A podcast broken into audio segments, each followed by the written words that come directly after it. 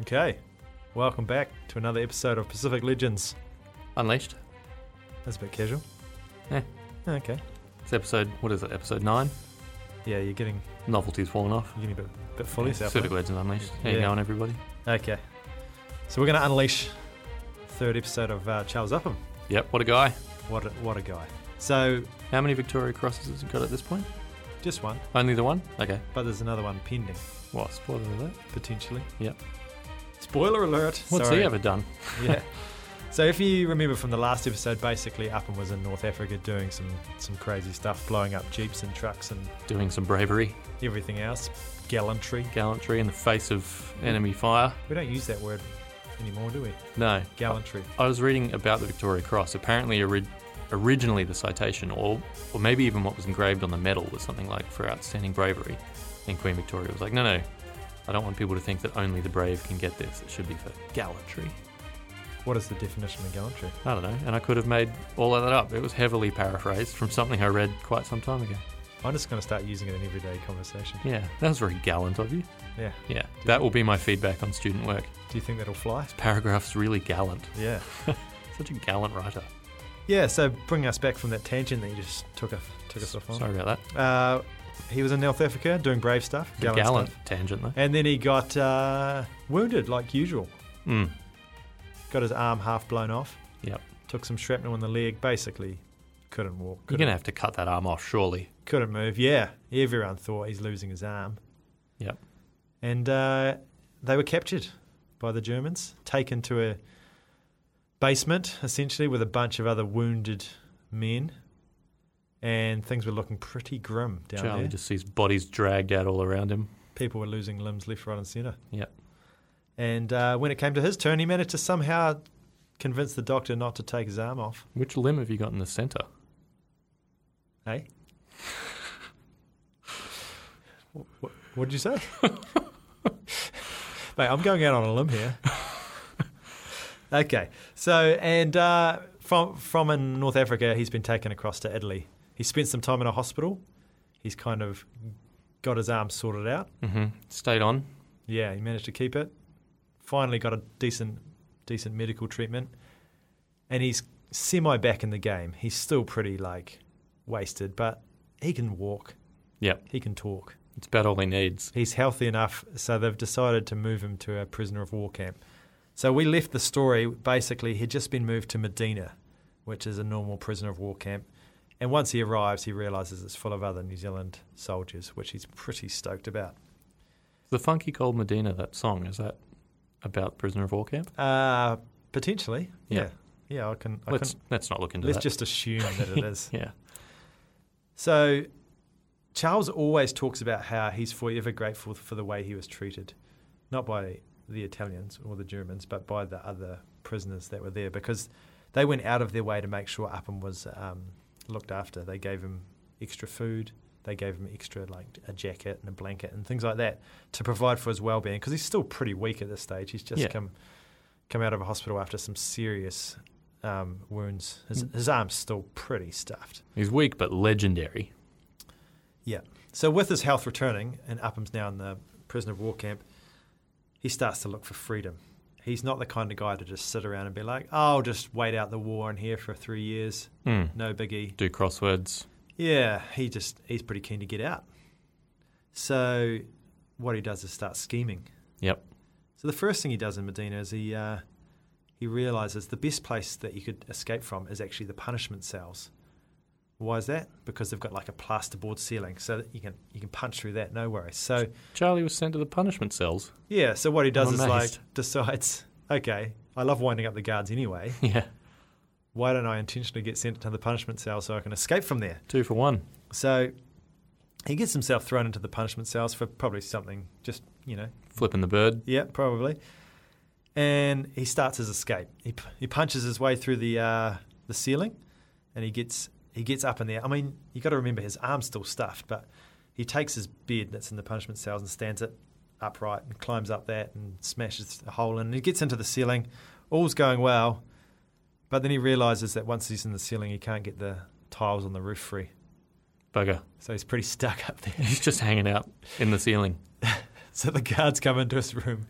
No one's there apart from an upright, upright bed and a hole in the ceiling. Like, I don't remember him looking like this. And they find him in the in the roof. Yeah, right. So uh, that's just one of many of Charles Upham's attempts at escaping from prison. Classic prank. So we're talking 1943, and finally the war is starting to turn in favour of the Allies, right? USA. Mm-hmm. In July comes the invasion of Sicily. Mussolini res- resigns. Mussolini? Mussolini. Sure. I'm going to go with Mussolini. Tomato, tomato. The big juice. Yeah. He resigns, and the fascists were broken up. And then a few weeks later, the armistice with Italy was signed. So essentially, Italy's been sidelined. They're no longer involved. So here they are in Italy, and everything has changed. Things are looking up. Maybe, maybe they're going to get released. Yeah.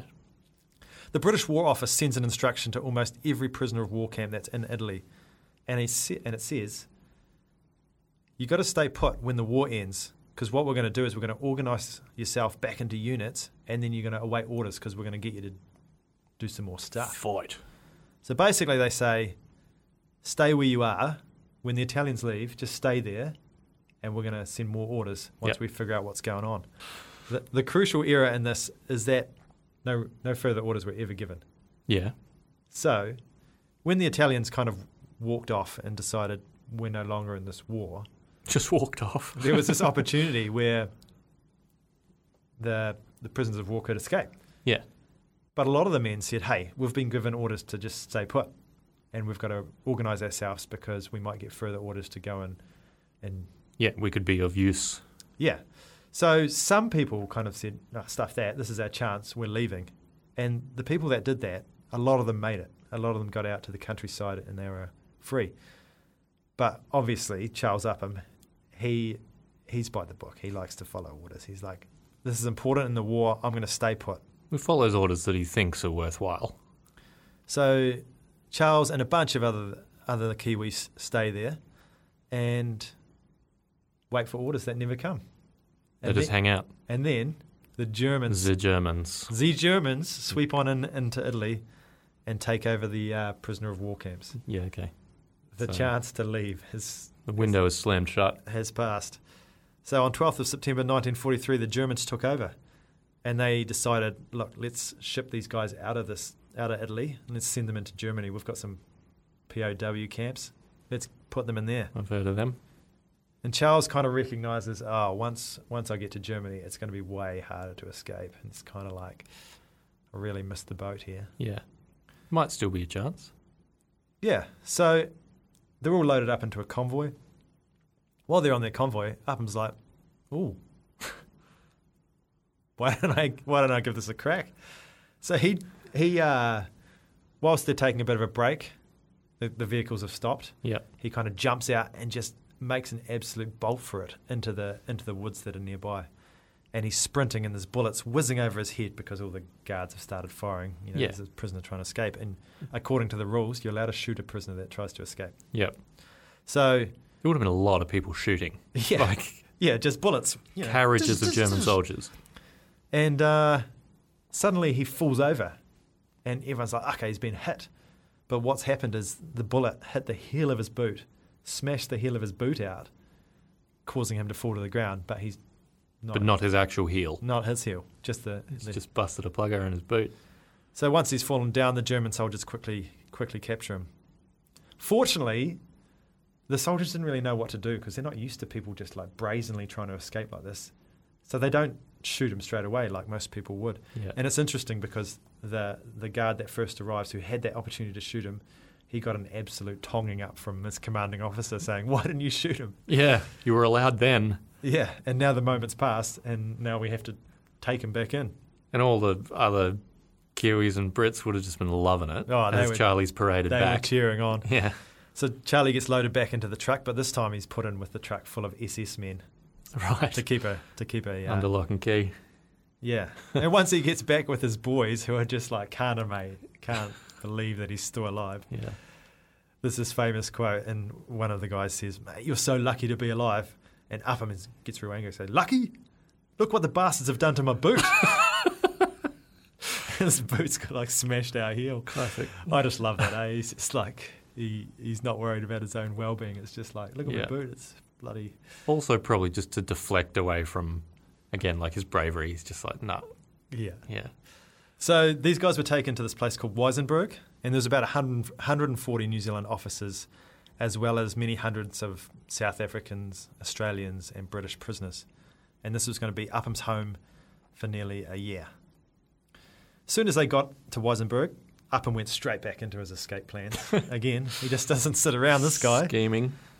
And one of Upham's favourite escape partners was this South African guy called Neville Holmes. And the interesting thing about Neville, Big Nev, is that he went on to be a Supreme Court judge in South Africa. Yeah, right. He was a lawyer before the war, so he had a lot of brains about him. And they had a great time planning these escapes. And what they started with was the classic let's dig a tunnel. Yeah, that is, that's the old tried and trusted. Yeah. So many a good tunnel was dug. it's kind of just like in the movies, you know, all the classic prison movies. Everyone wants to dig a tunnel. Emptying dirt out through your pant leg. Yeah, the old uh, Shawshank Redemption. Yeah. But while they're while they're at this camp, uh, one day Charlie mentioned is that planes start flying over, and this was a massive moment for I guess the prisoners. Allied planes. These were Allied planes, and you know there was one, and then there was ten, and then there was hundreds, and it's the first time that they'd seen kind of visual progress of the Allies' effort in the war. in Germany. Yeah, they were flying into the heart of Germany, so obviously Germany was being bombed, which is that's massive progress. Yeah. So it was a huge, like, uplifting experience for all the prisoners. It's pretty exciting, and it really raised morale because suddenly they realised, hey, we actually might win this war. We might get out of this prison. Alive. Yeah. Yep. So Charles had lots of fun pranking the guards. One of his favourite um, pranks was to to go up to the the wires and kind of pretend he was measuring everything. Yeah. And then he also liked to draw up all these maps, and the guards would come running, thinking, "Oh, this guy's trying to escape. This guy's trying to escape." And then it would just be like a, a desert island map, or it'd be a map of Christ College, or it'd be this fake map, and it'd just be like winding everyone up, winding 'em thinking up. they had all these serious escape plans, but he was just like Yeah. pranking them. Anyway, the tunneling continued. What they would do is they there was like a prison band, so to cover the, the sound of digging, they would only do it when the the orchestra and the band was playing. They'd be digging the holes. It's like the thunder in Shawshank. Yep, just like the thunder. And like Shawshank, the the hardest thing with tunneling is what do you do with all the soil? Mm. To dig a tunnel, you're taking a lot of dirt out. What do you do with it? In Shawshank Redemption, they just took it out in their pockets and dropped it in the yard. But Upham and the boys decided we're going to jam it in some some cupboards. Oh, yeah. We're going to hide our soil in these cupboards. Had they not seen the Shawshank Redemption? Clearly, they hadn't, which was fine. It was fine until one day, and it was actually the day that they were ready to escape. The tunnel had been finished, and the cupboards were full of dirt, and no one had noticed. They were going to be escaping down that tunnel that day, and then suddenly, a German workman arrives in their in their hut where the tunnel is, and he decides he's going to fix the fireplace. And this is a job that's been kind of overdue for months. It's been s- damaged for months, but today's the day that he decides to uh, come in and fix it. As luck would have it. And unfortunately, the cupboard is in the way of him getting to the fireplace. So the workman goes to move the cupboard, and he goes to lift it up.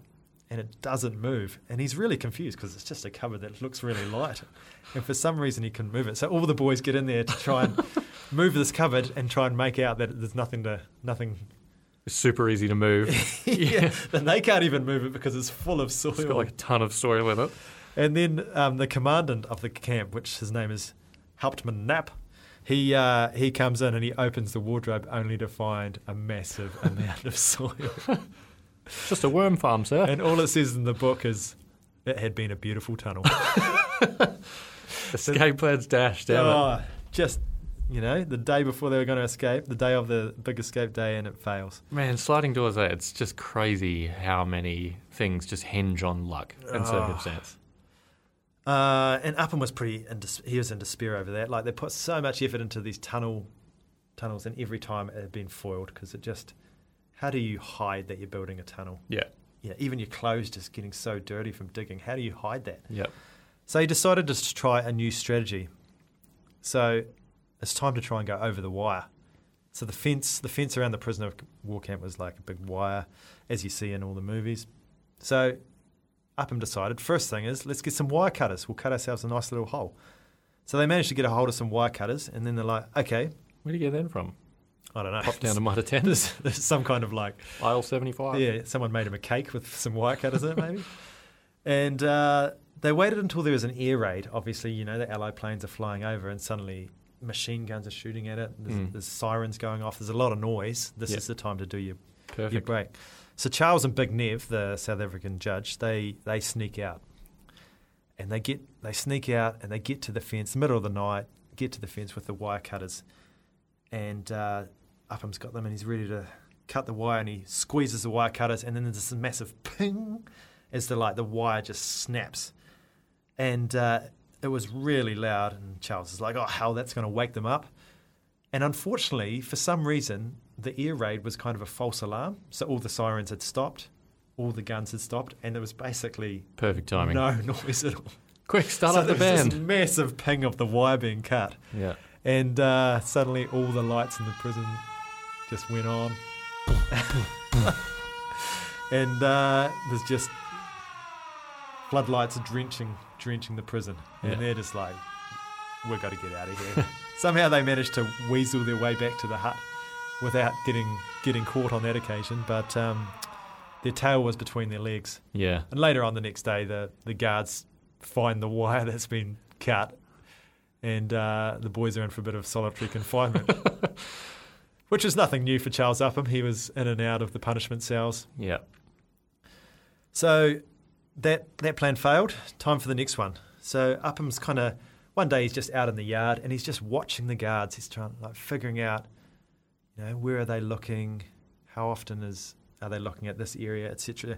And he realizes there's 45 seconds where there's a gap in the fence that isn't being looked at. The guards are facing the other way, and he thinks, 45 seconds, I can get through I this. can do that. yeah, piece of cake. Reminds me of the old Commandos games I used to play where you Yeah, could see yeah. the cone of vision of the Yeah, guards yeah, and you'd yeah. wait for the moment and then, He's playing a real life game of commandos. and he just decides, look, I'm going to give this a crack. And it's the middle of the day, a wire break in broad daylight. Like, no one would dare. yeah, that's the thing is that no one's expecting it. It's just So too everyone's- brazen. Everyone's, ki- like the guards are pretty casual. aren't they? Switched off. Yeah. Yeah. So he, he tells the other guys, hey, can you guys run a diversion while I just sneak out here? You distract the guards. So they go and start a like casual punch up, have a Oh, fight, yeah. you know, Have a they're- little scrap. Yep. Distracts the guards. And he, as soon as the guards are like not looking, he starts climbing the fence and he gets up and he gets up and he gets, he gets to the top and he knows he's got to jump over the barbed wire. So he kind of puts his foot on the wire and gets ready to jump. And just as he's about to jump, the staple holding the wire pings out. And suddenly that wire that he's standing on goes slack and he loses all his kind of momentum. He jumps.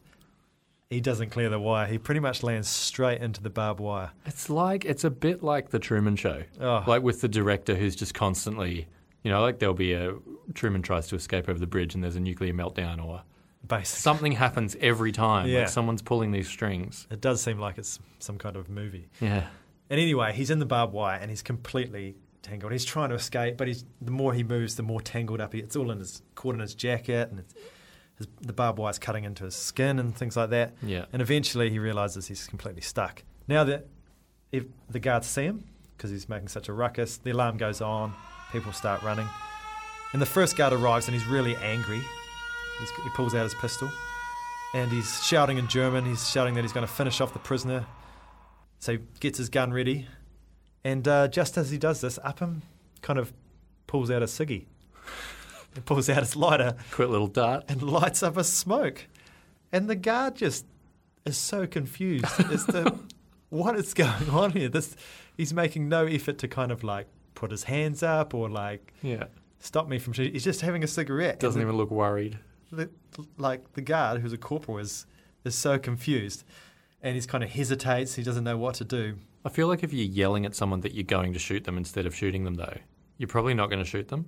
Yeah. Yeah, like And uh, Upham Upham's heard yelling to the uh, his his boys, his other prisoners. He says, "I refuse to be shot by a bloody corporal. Tell him to bring an officer." as casual as you like, he's just sucking on a smoking a dart ciggy. and just saying, "If you're going to shoot me, I want someone of a higher rank." Yeah.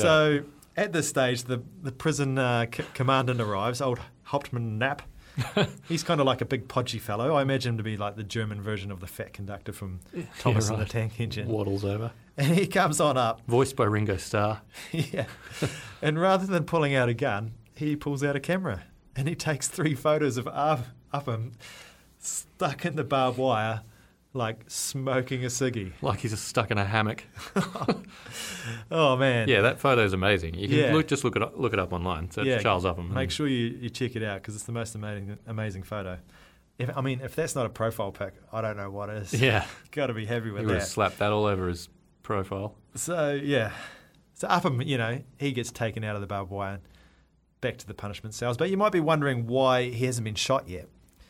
And uh, Helpman Knapp actually had a bit of an adm- admiration for the New Zealander. That comes from Upham's kind of refusal to submit.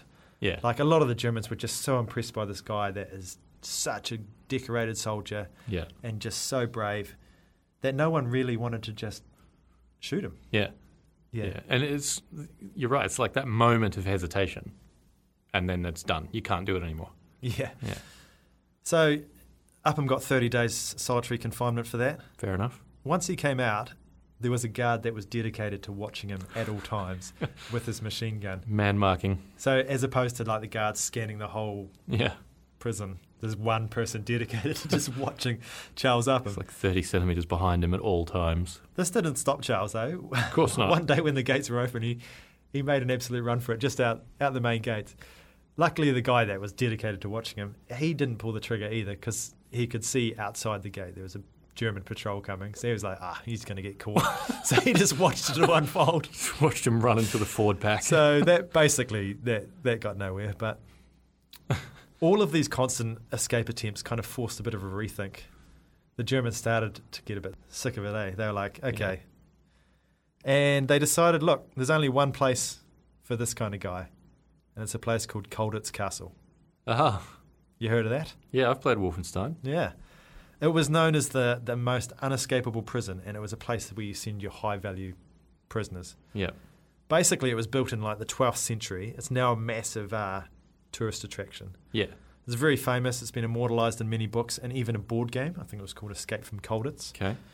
It's an epic looking building. yeah Like, it's It's in, nothing like, it. i think it's in saxony or something like that part of germany It's kind of research we should probably yeah do beforehand, but That's- so you should what's yeah. never stopped us before. if you if just you're in charge on. germany go check it out but anyway they're like okay we need to send him here because if he wants to escape he'll never be able to escape from that place Yeah. So they chuck him on a train, and what they know from Upham is he loves a he loves an es- escape. So they give him three guards, but the guards that are looking after him are like these old dudes. But they're kind of old. But this is the most important job they've ever had in their life. Yeah. So they're taking this job of guarding Charles Upham very very seriously, High value client. and they're kind of stoked that they get to look after him because it's a big important job. Yeah. So they're on the train. One of these uh, soldiers, he nicknamed is Blue Nose. I don't know why. Was nose blue? Maybe. Maybe, maybe but how does his nose go blue? Maybe he's an alcoholic. But anyway, Upham's just like, okay, well, this seems like a reasonably good chance to escape on this train. I've got, On a speeding train with three guards. I've got three men watching me. how could I possibly escape from this? So he thinks, right, maybe if I just sneak off to the toilet. So he says, you know, I, I need to go to the toilet. yeah. Blue Nose, the guard, gets up, walks him to the toilet. He sits outside the toilet. The door closes. Upham gets in there. So he's allowed in the toilet on his own. He's loud in the toilet on his Ah, own. rookie error. Yeah. What are you doing, Blue Nose? Classic, classic move. There's this tiny little window, which seems silly, but you know. He's on the train. Upham kind of wraps his hand in her like clothing, waits until there's lots of noise, smashes the window. The, the train's going full noise, like Mm. it's it's rocketing clipping along along. there, and he's just looking outside. It's the middle of the night, it's dark. He can see the ground whizzing past, and Upham's like, "Okay, well, this is my one chance. Either I jump out here or I stay with stay with One Blue Nose shot. and the boys. One opportunity. And he decides, let's give it a crack. Yeah. So he squeezes his way just fitting through this window and basically wriggles his way out and just falls off the train. Smashes himself on the ground and knocks himself out. Well, I mean, that's probably not too bad, all things considered. I Yeah. remember him talking about it years later, and he said that that was the one time that he felt that he made like an uncalculated risk decision. Like Yeah. he weighed it all up and just couldn't couldn't know if it was the right thing or not. And nearly like literally every other time he went, No, that's not the right thing to do, except for this one time Yeah, I mean, where he, he, had, just leapt into nothingness. he had no idea if he was going to survive or not. Yeah. Dead set knocks himself out, lands on the railway line, wakes up, the train's gone. Mm-hmm. Sweet. See blue nose. Maybe I've got away with this. Gorlami. Wakes up and just kind of like starts walking in the opposite direction. Mm-hmm. He's got no idea what he's doing and he's got no real chance. He can't speak German. He's got no false papers. He's got no maps. He's got no money. W- I mean, what is he going to do? But he's like, oh, might as well give it a crack. Yeah, why not? What that- else are you gonna do? Hang out with blue nose. So he starts walking in the opposite direction to the train. And as he's walking, he kind of notices someone way off in the distance on the railway track walking behind him. And he's kind of like, oh, is that someone looking for me? Maybe, maybe not. So he keeps walking and he's like, okay, I'm going to have to do something about this. So he's walking along and he sees a bunch of like trees coming up on the right. These, Like a these- forest. yeah, these woods. And he's like, sweet, I can maybe run off into here. But he gets to the woods and he realizes that they're like a plantation. So they're all planted in lines. And it's like, oh, Big corridors. that is not ideal for hiding. Yeah. So he's like, well, I've got to take my chances. He kind of bolts off into the trees, finds one that's got like a real nice trunk and stuff, and he buries himself in some leaves. And he decides, I'm just going to have a wee sleep here. Oh yeah, little kip. Knocks out an eight hour sleep. Oh yeah. Solid effort. That is a power move if ever I, if ever I have. I'm just, I'm just going to take a nap while half of Germany is looking for me. so anyway, he wakes up and he's like real sore and stiff, and straight away he realizes something's not right here.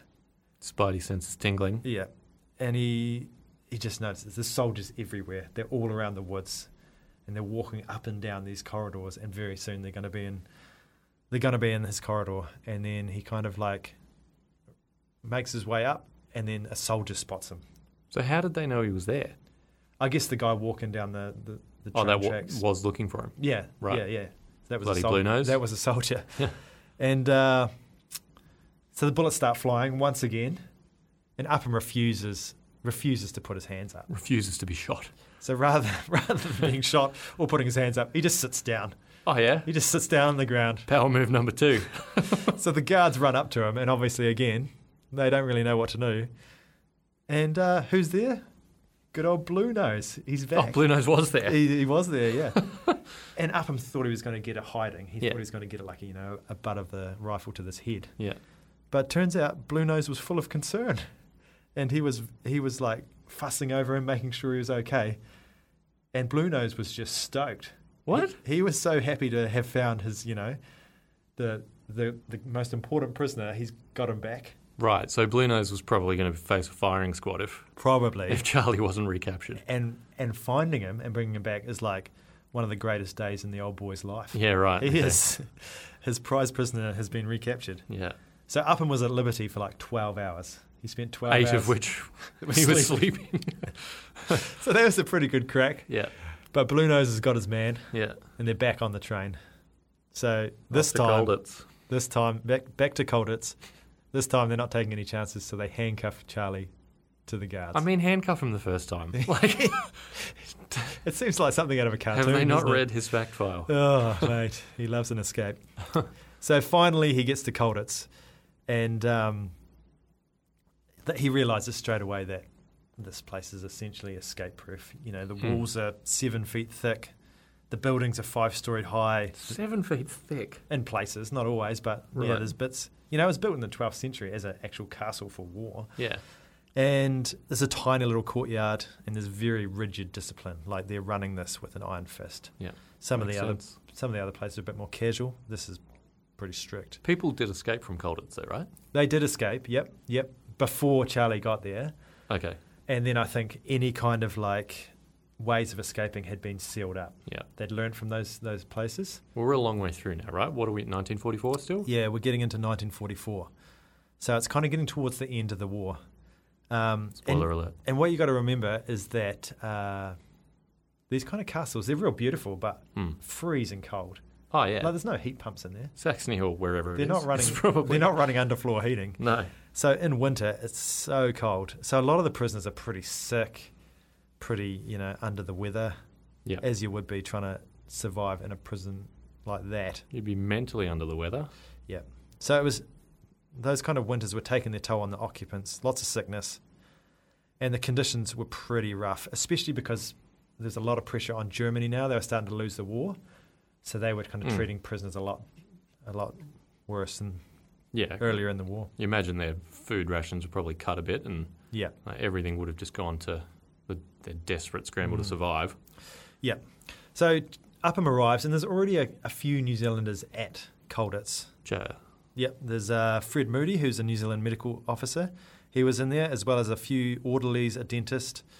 Cedric Bass and Ben McLean, a couple of Māori or- orderlies, were there as well. And um, Fred was in charge of kind of like welcoming as much as you can Charles Hmm. to Colditz and making sure he's okay. As soon as Upham arrives, he asks, Now tell me, Fred, what's the story about escaping? Straight away Yeah, how do we do this? How do we get out of here? And Yeah. he's he's told about Mike Sinclair, who was all about giving it a crack. And basically, Mike had a good good crack at it, and he was shot dead just over the wire. okay, The last person that tried, there's their body over there. right. So Upham realizes, you know, there's no real chance of getting out here. It's not like Medina or these other places. Yeah, Well, everything's been sealed up. this is the last stop for those serial escapists. Yeah. So yeah, there are no second chances. And the misery of Colditz kind of seemed to dampen, like, Charles' vibrant character. He became kind of morose, unresponsive. He was grumpy, as you would be, because he did not like sitting around. Yeah, And he just has been forced to sit in this old castle. Reading Sanford's book, it seems like Charlie was prone to depression. I think like he would slip into really dark places Yeah, for a while. yeah. And he didn't talk about his exploits at all while he was in Colditz. People, lots of lots of the other prisoners want, wanted to know because they knew he was famous. They knew he'd got the VC, but he just wouldn't talk about it. He, he just refused. Uh, another prisoner, Dick Howard, eventually, to try and cheer Charles up, taught him how to cook, Oh yeah, as as you do. yeah. And he actually became quite an accomplished chef Ah. in prison. Shot Charlie. That's about all you can do, really. Well, I mean, there's not much else you can do. Walk around and, cook. And food is probably like one of the few enjoyments Pleasures. yeah, you Yeah. can have.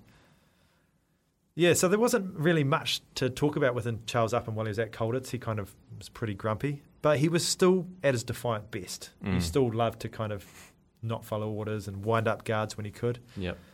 There was one time that he was refusing to do the name calling. You know, you had to do the present kind Roll of thing. call. Yeah. And the guard came up to him and slapped him across the face. And Charles was furious and was probably about to punch this guy, Yeah. this guy's head in. But He's never been disrespected like that. everyone, all the other prisoners had to hold him back because Yeah. he was about to unleash on that Unleashed. prison guard. And that was a good thing they held him back because that probably would have ended in Yeah. pretty Ended. serious. ended the story right there. So they held him back. But there was another incident where, uh, you know, a number of men were asked to show their identity discs, which they all did, except for Upham, who threw his on the ground in front of the officer. He was ordered to pick it up, but he just said, nah, pick it Nah, up mate." yourself, Yeah. and then gave a defiant silence. The German officer, pretty angry, pulled out his revolver, and Upham could tell he wasn't mucking around, this officer. yeah so these eventually, Colditz guards are psycho. after about 20 seconds of just staring him down, Mm. he reached down, picked up his disc, and gave it to him. Yeah. He kind of knew how to just go all the way to the line without crossing it. I think that's the one moment where he's come back from complete stubbornness. Yeah. Yeah. So, anyway, winter drags on, and then 1945 comes around. And basically, by this stage, I don't know if you know, but Germany was losing the war, Yep. and the Allies were advancing on Germany on land. You. So no one really knew what was going to happen with the prison because they they, they knew there was high value prisoners here and were the Germans going to make their last stand and take these hostages, these prisoners, high value targets, away into the mountains and try and negotiate with them. So everyone was starting to get a bit worried. You mean like Upham? Was he? what- Yeah, but actually in the in the prison there was other high value targets. For example, Winston Churchill's nephew, who was called Giles Romilly, Oh right. he was there. Nephew of King George was there, George Lascelles. There was some prominent French and Polish ger- generals, and there was also the son of the United States ambassador to Britain. He was in there as well. So there's some big names. in the and pres- and Charles the All Old- Blacks, and a bunch of All Blacks and Charles the Old- New Zealand first fifteen. Yeah. So no one really knew how this was going to play out. On the 10th of April 1945, the war on land came within earshot of Colditz. They could actually hear the fighting going on, which must have been exciting stuff. Oh man, Suddenly, this, this news drifted up that in the village where the castle was, an SS division had moved in and murdered the remnants of a Jewish working gang that was prisoners. They'd just gone and murdered them. man, one final So war crime. everyone's freaking out. Like, is this what they're just going to start doing to prisoners? Are they just going to come and shoot us all? Yeah, Um, and they were really worried that they're just going to come and get murdered, especially by the like fanatical SS or some fanatical Nazis trying to make their last stand. imagine that being so afraid you wouldn't get to commit genocide anymore. So just sneaking one last, last little one in there. Yeah, it's crazy. Basically, the prisoners at Colditz said to the commandant, the person in charge, that look, if you do anything stupid, if you try and move us, if you try and execute us, we're gonna we're gonna resist, and it will also, you know, the bloodshed's gonna be on you. Anyone that dies, us, you guys, it's on you as Hmm. making this call. And the commandant understands, you know, defeat's inevitable. So as he as he basically hears the American tanks the next day, Sunday, American tanks are seen in the streets of the village, Yep. and some soldiers walk up and through the gates of Colditz. The Germans line up in formal surrender, and the British officers are ready, waiting for waiting to be freed. So essentially, all the prisoners are now free. Imagine that. Imagine, yeah, Being those American soldiers too, walking into that castle, just walking in, and the enemy surrendering to you, and Oh, the just But the, you'd- you imagine wouldn't- e- the look in the eyes of like Charlie and oh. the prisoners. You've been in that castle for a couple of years, three, four, so for some of those guys. yeah, Horrible conditions, yeah. and suddenly you, you're free. Yeah, So- what would you even do? Well, I'll tell you what Charlie did. Oh yeah, good stuff. He went straight down to the into the village, Yep. and then walked up to the headquarters of the Americans and said, "How do I sign back up? I'm keen to get back out on the battlefield." With And- with the Americans. Yeah, the Americans are like, "Sweet, Yeah. yeah, great." Gives them a bunch of stuff. Gives them an American combat uniform, gives them a helmet, gives them a Tommy gun, a couple of grenades, a compass, a revolver. So he's all he's all uniformed up and ready to go straight back into war with the uh, with Man. the Americans. So he's with the Americans for four days, waiting for orders. And he was like pretty excited. He's got his grenades there, ready to go. His hands on the pin. Tensioned like a spring. And then some orders come through from the British saying, under no circumstances are released POWs to be permitted to join active service units, unofficially or otherwise. POWs are to be evacuated without exception. Gutted. Party poopers. Gutted. Old stick in the mud. So all the prisoners had to be evacuated. He couldn't just join the Yeah. join the fight. So reluctantly, he had to go back to back to the UK. That's a pretty great order though. You know, Oh yeah, to, to 'Cause- look after them and yeah. That's yeah. Made made sense. didn't it? Not, Hmm. yeah, I get not it. to Charles I, Upham. I see where they're coming from. So there was like a flood of prisoners just going towards England to be evacuated. Like 9,000 New Zealanders were released from prison. Wow. So once he got to England, Upham obviously very keen to meet up with Molly. Oh yeah, Molly McTamney. This this this woman that, you know, he, he was engaged to a long time ago. yeah, Hadn't seen her in, I don't know, five, Six years. Six years. yeah, It's like, okay, let's meet up. yeah. She left before the outbreak of the war, and So she Man. was, she was in England. She's like, sweet, I'm in England now. I'll catch up with my missus that I haven't seen in six years. yeah, So he, he goes to find her, and guess what he finds out? she's pregnant No. with Kippenberger's child. no. She's in Germany. Oh, How wasn't ir- he just in Germany? Yeah. How ironic is that?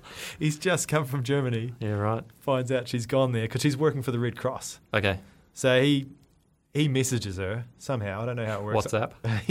yeah. Sends her a quick text message to say, look, I'm in England. You need to get out of Germany ASAP. It's not safe over there. Yeah, So she manages to make her way uh, back to England and they catch up in the weekend. That's nice. yeah, they do. And then uh, he gets a letter from from the king saying, "Do you want to come round to my place and I'll pin that medal round on your for tea." chest?" Yeah.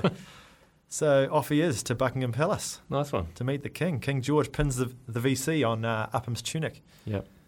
and he says he says to Upham, "Tell me what you've been doing since you've arrived in London." Upham just gives him a classic Kiwi answer, mostly eating. just classic Kiwi banter. Yeah, it just tells him literally, I've been eating. After meeting with the king, he was walking back through the park, and then another classic Charles Upham moment happens. There's this old school brigadier, old school uh, British officer, and Upham walks right past him, and this old school brigadier's a bit upset, and he says to him, "Don't you colonials salute your senior officers any longer?" He demands, and Charles Upham kind of restrains his temper, and he says quietly, "Oh, I'm sorry, sir. I didn't mean to be disrespectful." I didn't see you approaching. I would have saluted you if I'd seen you, of course. But uh, actually, I've just come from the palace and I was yarning with the king, and he didn't seem that fussy about saluting and all that. Power move three. Oh, mate.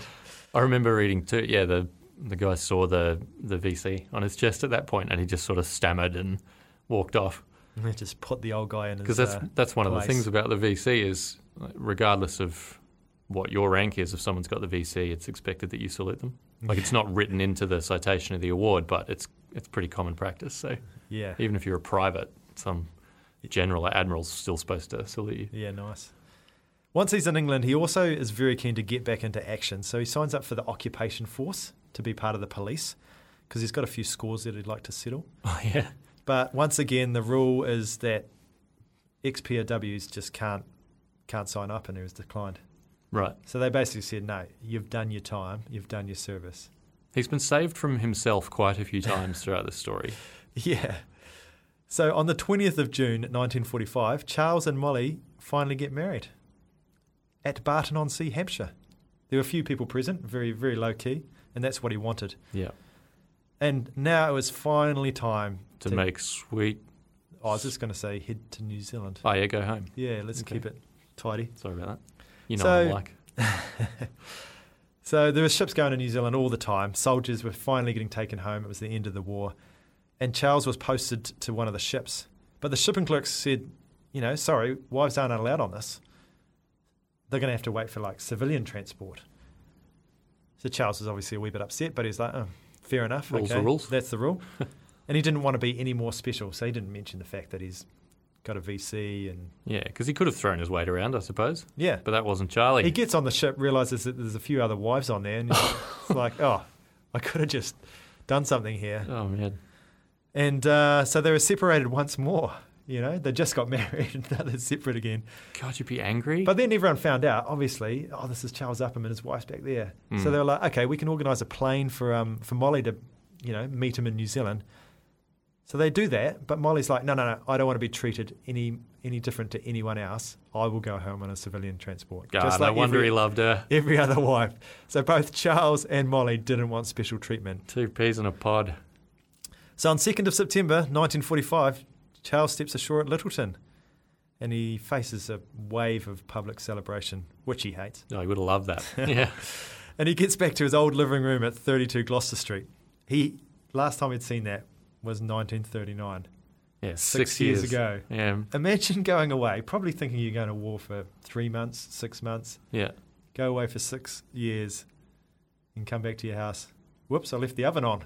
I walked into my classroom from three years ago the other day. Yes. And it felt weird walking back in there.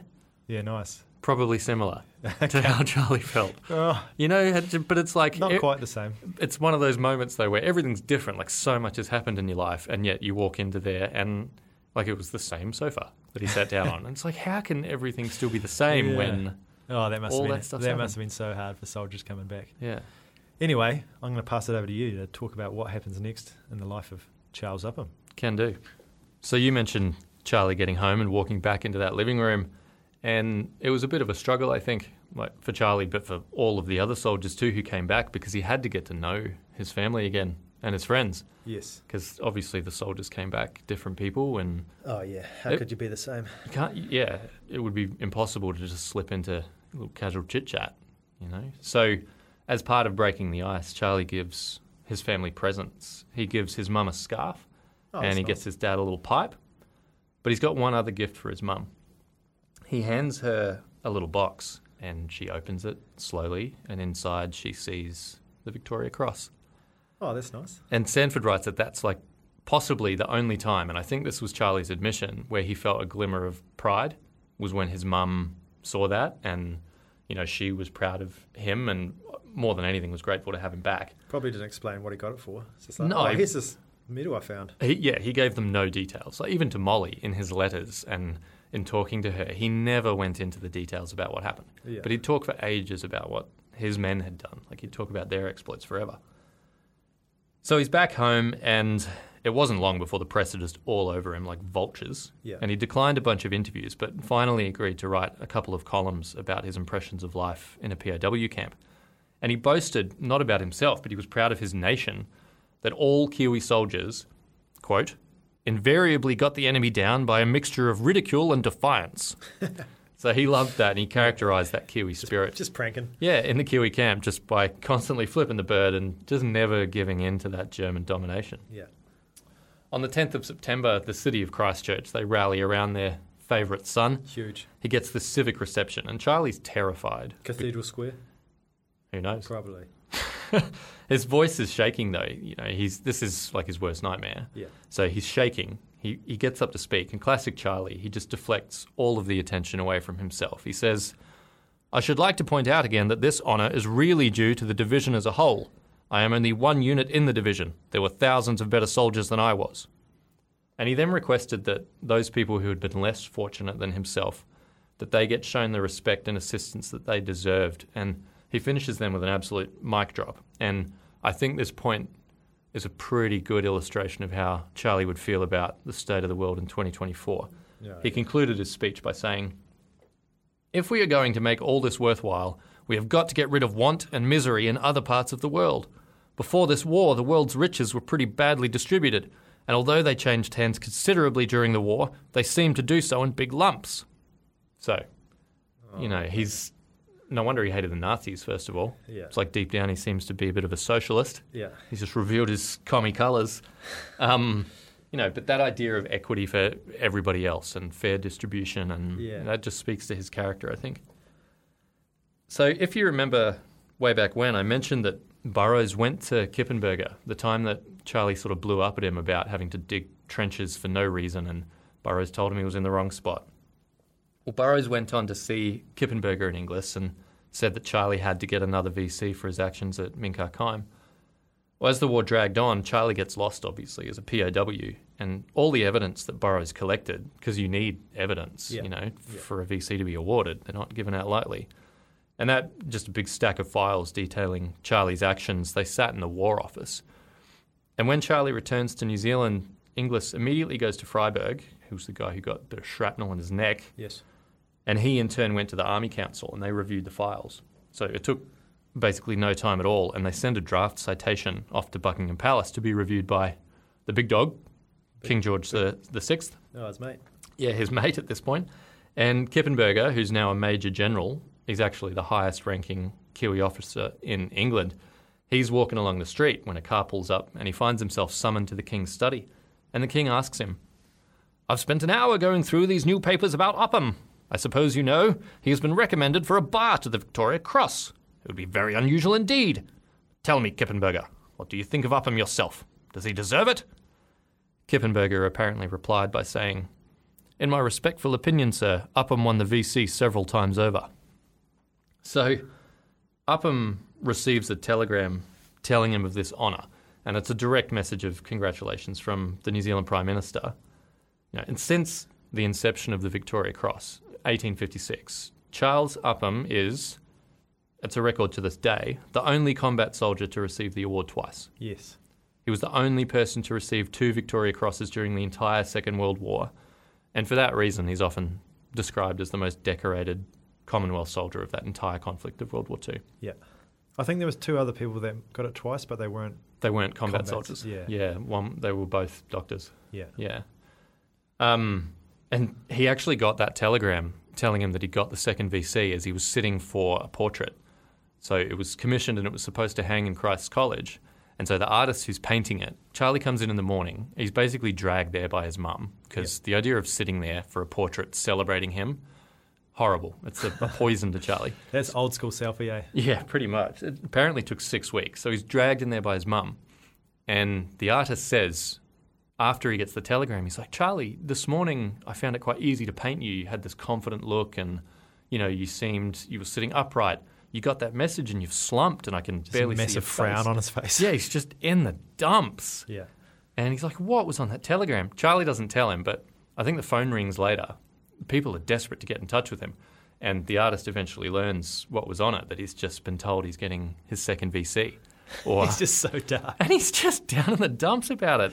You know, I can't he believe they're giving me hated it. another one. Stop it. Well, he just knew that everything was about to get worse for him. Yeah. Like there'd be more attention, more Oh, photographs. especially being the only guy to get two. yeah. I mean, before that, it'd been like, okay, I'm one of s- a few other people that have got a VC, but now Yeah. I'm like the only. I'm the only one. I'm up on a pedestal now, the only one ever. Uh, So yeah, more fancy ceremonies, but probably the worst thing of all was the admiration that he knew was going to come. Yeah. because he he just could not handle people looking at him and admiring him. Yeah. he just felt so uncomfortable.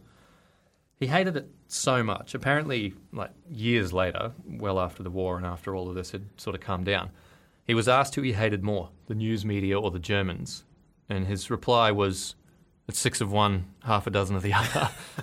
and like, we know the hatred he held for the Yeah. Germans. yeah. There's story, and we don't know whether this is true, but there are stories about him never allowing German vehicles onto his farm. Yeah. You know, yeah, I heard after the that war. story. At least he's not throwing grenades at the journalists. That's true. Yeah, he's probably got a sack there ready though if he needs it. So the night though that he gets that telegram, following confirmation that he's going to get that bar to his VC, in what should have been the safety of his own home, Charlie's confronted with this avalanche of telegrams and the telephone's ringing off the hook. And there's people in the front hall, reporters, a crowd of people outside.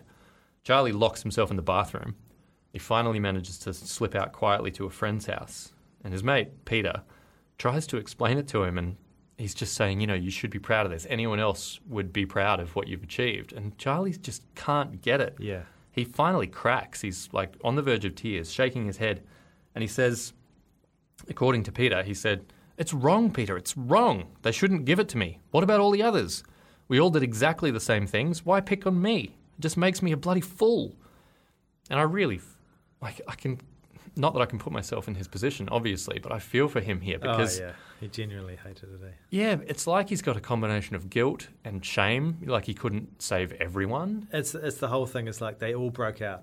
Yeah, You know, they were, he was leading it, but there's a bunch of other people there. So why are they yeah. singling him out? There were people equally brave who didn't survive, you know, or whose actions weren't noticed and didn't make it into an official citation. And yeah. but it's it's almost as well like there's a real disconnect between him and the rest of the world because it really seems like he didn't understand that he'd done anything Yeah. exceptional. It's like his he was so honest and generous and just willing to give everything for that cause. Yeah. It's like he didn't understand that other people aren't like that Yeah. that there's that selfishness and you know all of that stuff, all of those flaws of people. It's like Charlie didn't have a lot of that, and so he just he, he literally didn't get it, and you know his inability to understand that I think made him feel a bit silly Yeah. and like embarrassed. But you know the letters are streaming in. Charlie feels obliged to respond to every single one of them personally, and it's funny the length of his reply. It was kind of like inversely proportional to how well he, he knew the person. So one of his old mates, Ian Reed, sent him a letter, and he received this reply from Charlie. Dear Ian, thanks for your note. Lot of bloody nonsense. Yours, Charles. I like that. Just yeah, with his mates, he's just classic Charlie. But then to children and to other people, he would write these long letters, and Yeah. he wrote letters to, um, you know, the widows and mothers of soldiers who had died, and he was, he went at great lengths to explain how incredibly brave they were. So in a particularly fancy function, Charlie further demonstrated his dedication to everyone except himself. And he was speaking on behalf of other winners of the VC. And Charlie called on every New Zealander to help those men who were, you know, like we said before, just as brave as him, but less lucky. He said they're going to need homes, furniture, jobs, and he asked the public to provide those people with practical help, but also the greatest patience. And the public were keen to do exactly that, but they were keen to do it for Charlie. The mayor of Christchurch pulls together this big public meeting, and everyone agrees immediately to raise £10,000 to purchase a farm for Charlie. They know that's what he wants to do to live on a farm, simple life And unsurprisingly, Charlie hates the idea. Like, loves the idea of owning a farm.